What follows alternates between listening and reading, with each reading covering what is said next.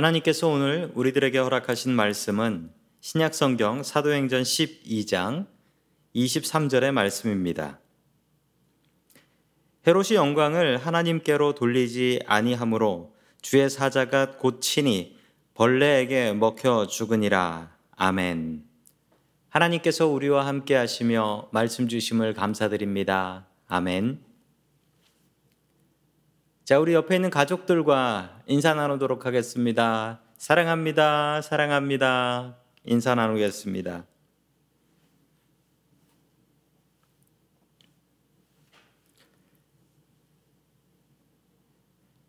어느 눈치 빠른 아들이 하나 있었습니다. 아버지와 아들이 방에서 같이 컴퓨터 게임을 하고 있었는데 갑자기 부엌에서 그릇 깨지는 소리가 나는 겁니다. 그러자 아빠가 나가기 귀찮으니까 아들한테 얘기했습니다. 아들아, 나가서 누가 그릇 깼는지 다친 사람 없는지 보고 와라. 라고 얘기를 했습니다. 그러자 아들이 꼼짝도 하지 않고 게임하면서 엄마가 깼어요? 안 다쳤어요? 그러는 거예요. 그러자 아빠가 놀래서 야, 넌 어떻게 가보지도 않고 그렇게 얘기를 하냐? 그랬더니 아들이 이렇게 얘기했습니다. 그릇 깨지고 잔소리가 안 나오면 그건 엄마가 깬 겁니다. 그리고 엄마가 다쳤으면 분명히 난리가 난 거예요. 그러니까 다치지도 않았죠. 이 아들은 엄마 눈치를 아주 많이 보고 사는 아들 같습니다. 혹시 여러분들의 가정 이야기는 아니신가요? 우리는 누군가의 눈치를 보면서 살아갑니다. 오늘 성경에도 보면 사람의 눈치를 그렇게 많이 보고 살았던 사람 하나가 나옵니다. 바로 헤롯 왕입니다. 헤롯 왕은 사람의 눈치를 보고 살아서 어떻게 되었을까요? 오늘 하나님의 말씀을 통하여 그의 결말을 한번 보도록 하겠습니다. 첫 번째 하나님께서 우리들에게 주시는 말씀은 사람보다 하나님께 민감하라라는 말씀입니다. 신약 성경에 헤롯이라는 왕이 참 자주 나옵니다. 예수님 태어나실 때도 헤롯 왕이었고요. 그리고 사도 바울이 활동할 때도 헤롯 왕이었고요. 아니 사람이 이렇게 오래 살고 왕을 오래 했나 생각하시는 분도 계시겠지만 이 헤롯들이 다 같은 헤롯은 아닙니다. 우리가 이 사람들을 이해하기 위해서는 이 헤롯 왕조라는 왕조를 알아야 됩니다. 헤롯이라는 왕들이 여럿이 있는데 그 사람들이 다 같은 사람은 아닙니다. 맨 처음 나오는 헤롯은 예수님 태어나실 때 있었던 헤롯 대왕이라고 부르는 헤롯 왕입니다. 그 사람은 로마가 세웠던 분봉왕이었습니다. 그럼 분봉왕은 무엇일까요? 화면에 보시면 분봉왕이라는 게 나오는데요.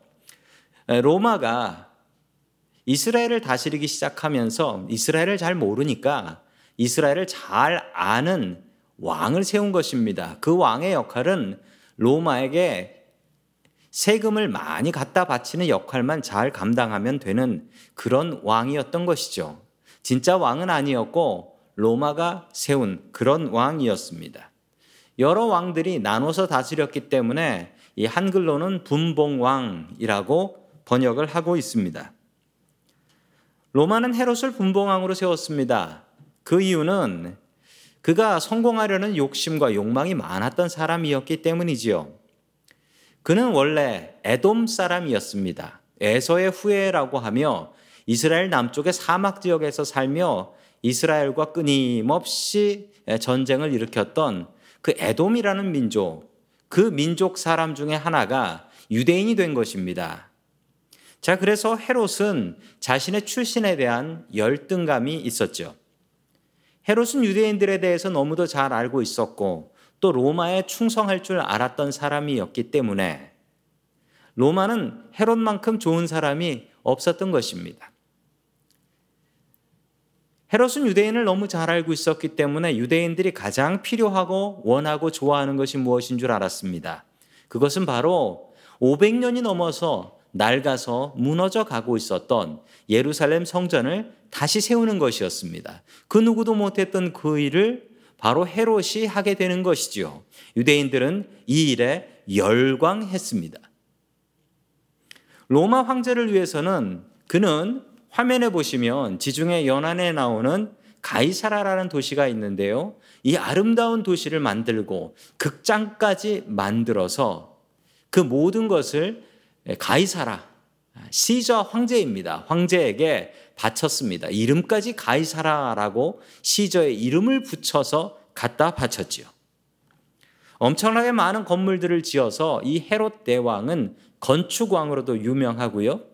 그리고 지금까지 남아있는 건물들이 많아서 관광객들은 이 헤롯 대 왕이 만든 건물들을 지금도 많이 가서 관광하며 보고 있습니다.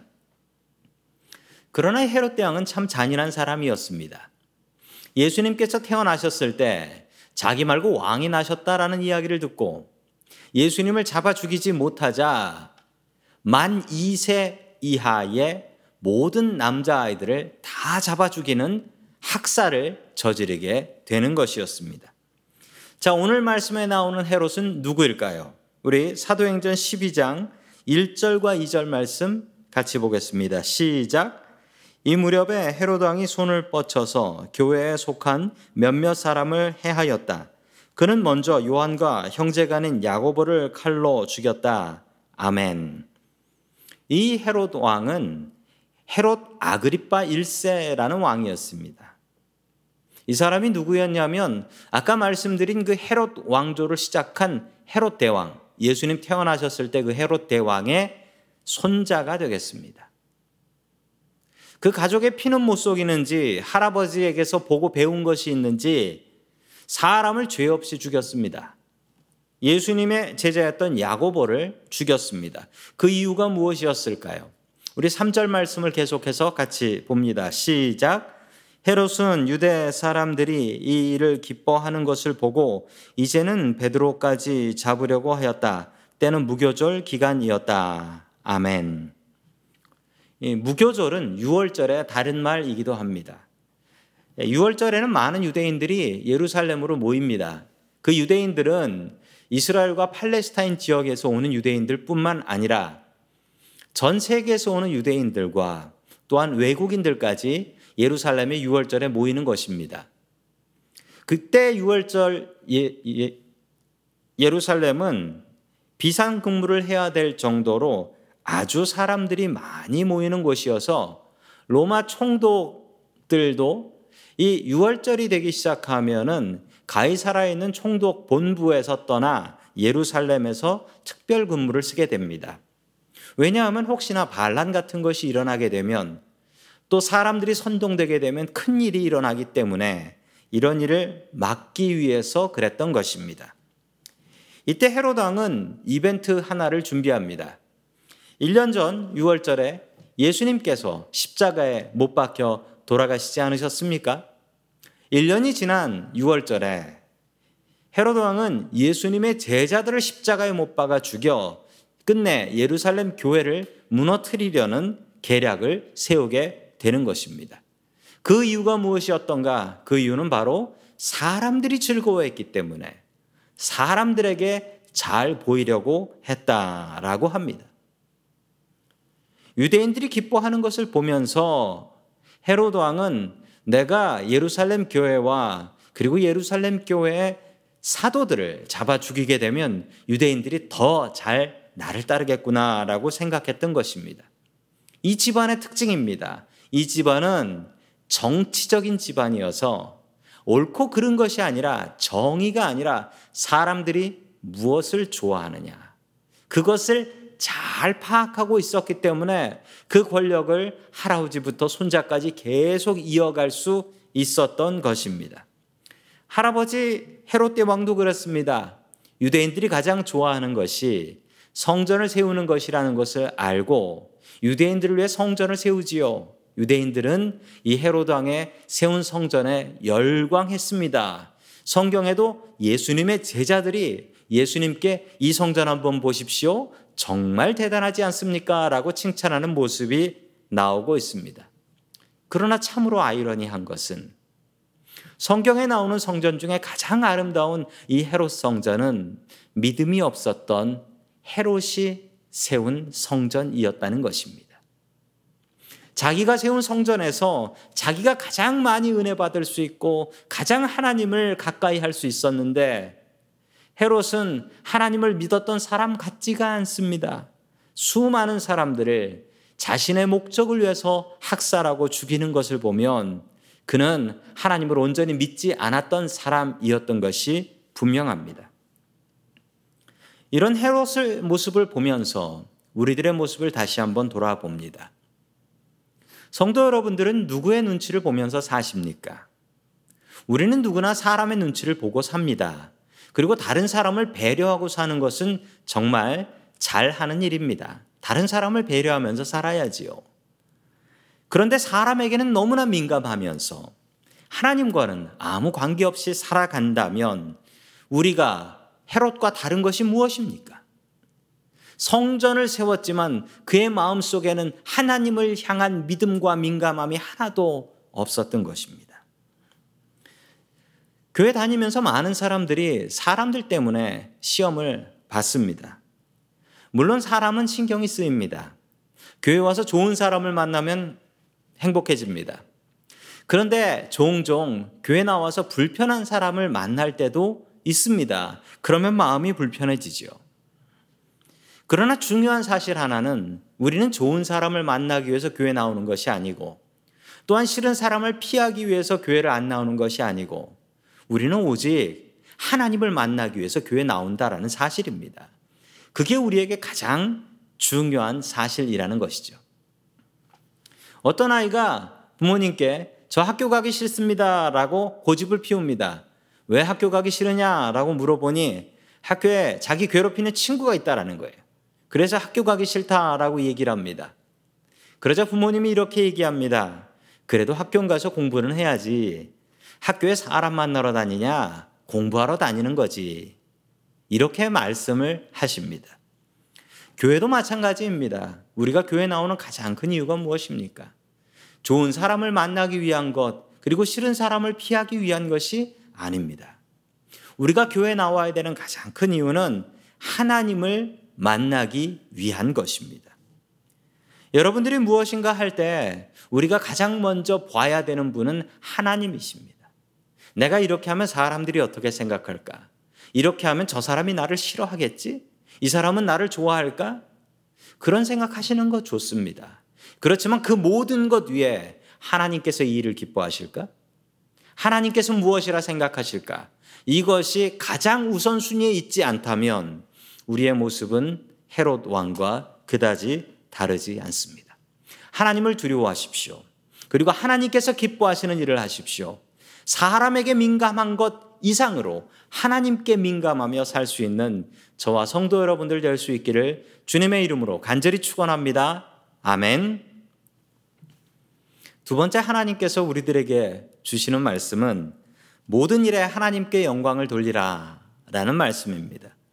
우리의 인간의 가장 큰 목적도 하나님께 영광을 돌리는 것이다 라고 신앙 고백에 나와 있습니다. 헤롯 아그리파 1세, 오늘 성경 말씀에 나오는 헤롯 왕이지요. 이 사람은 대단한 왕이었습니다. 이 사람은 로마 황제하고도 어린 시절 친하게 지냈던 친구였다라고 합니다. 그리고 주변 국가에도 큰 영향을 미치는 그런 왕이었는데요. 그 증거되는 말씀이 오늘 성경 말씀 사도행전 12장 20절에 나타나 있습니다. 우리 같이 읽습니다. 시작. 그런데 두로와 시돈 사람들은 헤롯에게 몹시 노여움을 사고 있었다. 그래서 그들은 뜻을 모아서 왕을 찾아갔다. 그들은 왕의 침실 시종 블라스도를 설득하여 그를 통하여 헤롯에게 화평을 청하였다. 그들의 지방이 왕의 영토에서 식량을 공급받고 있었으므로 그렇게 할 수밖에 없었다. 아멘. 지도에서 보시는 것처럼 두로와 시돈은 이스라엘의 북쪽에 있는 해안에 있는 나라였습니다. 지금의 레바논이라는 나라고요. 레바논을 생각하면 이렇게 생각하시면 됩니다. 레바논의 백향목. 성경에 수도 없이 나옵니다. 지도에서 보시는 것처럼 레바논에는 백향목이 유명했고 지도에서 보시는 것처럼 저쪽은 거의 다 산으로 되어 있습니다. 좋은 나무들이 많이 나는 곳이어서 성전을 지을 때 그리고 배를 만들 때 저 레바논 두루와 시돈 지방에서 나무를 수입해서 썼습니다. 저기서 나무를 가져오게 되면 갈릴리 지역에서는요. 갈릴리는 농사가 잘 되는 평야지대에 있기 때문에 그곳에서 나는 곡식들을 두루와 시돈에 바꿔서 무역하곤 했습니다. 그래서 레바논은 늘 이 갈릴리 지역 이스라엘을 의지할 수밖에 없었던 것이죠. 헤로드 왕은 두로와 시돈이 잘 말을 듣지 않자 두로와 시돈에 들어가던 식량 공급을 끊어버렸습니다. 그러자 두로와 시돈 사람들이 난리가 났습니다. 어떻게 저 헤로드 왕의 마음을 바꿔볼까라고 생각하여 왕의 침실 시종한테 로비를 합니다. 왕의 침실 시종을 통해서 그의 마음을 풀려고 노력을 했다라고 이야기를 합니다. 참 대단한 일인 것이 남의 나라를 식량 공급을 끊어가지고 그냥 무릎을 꿇게 만들어버렸습니다. 참 대단한 나라가 되었네요. 이 대단한 왕인 것입니다. 사람들은 헤로당 참 대단하다 생각했습니다. 야, 우리나라가 지금 로마한테 나라를 뺏겼지만 헤로당 저거 진짜 대단하다. 어떻게 남의 나라한테 저렇게 당당하게 할 수 있는가? 그리고 헤롯 자신도 스스로 자신이 대단한 사람이라고 생각했습니다. 슬슬 교만해지기 시작하는 것이죠. 헤롯 왕이 백성에게 연설할 때가 있었습니다. 그는 멋진 왕의 용포, 용포를 입고 나와서 백성들 앞에서 연설을 했습니다. 그때 백성들이 아부하기 시작했지요. 사도행전 12장 22절 말씀 우리 같이 봅니다. 시작. 그때에 군중이 신의 소리다. 사람의 소리가 아니다 하고 외쳤다. 아멘. 헤로드 왕이 이 소리를 들었을 때 그는 아무 말도 하지 않고 조용히 듣고 있었습니다. 사람들이 그렇게 자신의 이름을 불러가면서 야, 저 목소리는 사람의 목소리가 아니다. 저 목소리는 신의 목소리다. 라고 얘기했을 때 헤롯 아그리파 1세는 조용히 그 소리를 듣고 있었습니다. 그리고 그것을 즐기고 있었지요. 성도 여러분들은 이런 경험이 없으십니까? 누군가 나를 칭찬할 때 그만하라고 하지 않고 그냥 그 이야기를 들으면서 기뻐하고 즐거워했던 것. 이것이 바로 교만입니다. 예수 믿는 사람들은 겸손해야 됩니다. 예수님께서 겸손한 왕이셨기 때문에 그렇습니다. 그리고 교만은 하나님께서 가장 싫어하시는 것이며 교만은 하나님께 돌려야 될 영광을 내가 다 받아먹는 거예요. 그러면 죽습니다. 여러분, 겸손한 것은 무엇일까요? 한국 학생들과 미국 학생들의 다른 점이 있습니다. 제가 저희 아이들을 보면서 느끼는 바이기도 한데요. 한국 학생들은요, 학, 옛날 학창 시절을 한번 생각해 보세요. 시험 치고 나서 시험 잘 쳤니? 라고 물어봅니다. 그럼 학생들이 뭐라고 대답합니까? 예, 두 종류는 아닙니다. 공부 잘하는 학생들은 어, 못 쳤어, 망쳤어 라고 얘기를 하고요. 예, 공부 못하는 학생들은 잘 쳤어 라고 얘기합니다. 한번 그 시절을 한번 생각해 보세요. 나는 어떤 사람이었던가? 솔직하게 시험을 잘 쳤는데 잘 쳤다라고 얘기하면 친구 떨어집니다. 예, 저 친구 정말 재수없다라고 하면서 친구 떨어져 버려요.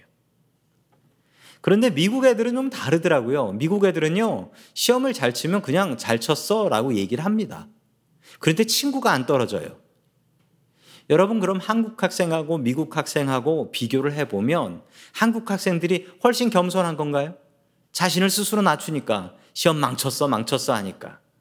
속지 마십시오. 이것은 거짓 겸손이라고 합니다. 거짓 겸손에는 크게 세 가지 정도의 종류가 있다라고 해요. 첫 번째 거짓 겸손은 잘한 것을 인정하지 않는 거예요.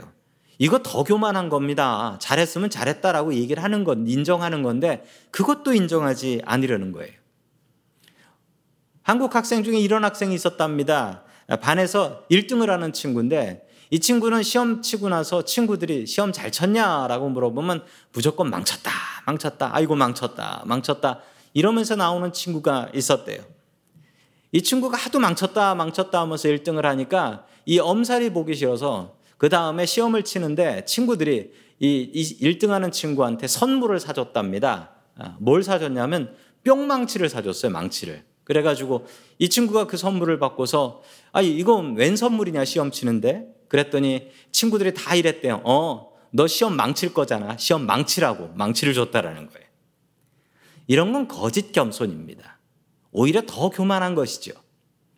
또 두 번째 거짓 겸손은요, 진짜 능력이 없는 경우에요. 겸손한 게 아니라 능력, 저 이거 못해요 라는 게 진짜 못해. 능력이 없어. 그리고 하고 싶은 생각도 없고 도전하고 싶지도 않아. 여러분, 이것은 겸손이 아닙니다. 이것은 능력이 없는 것이죠.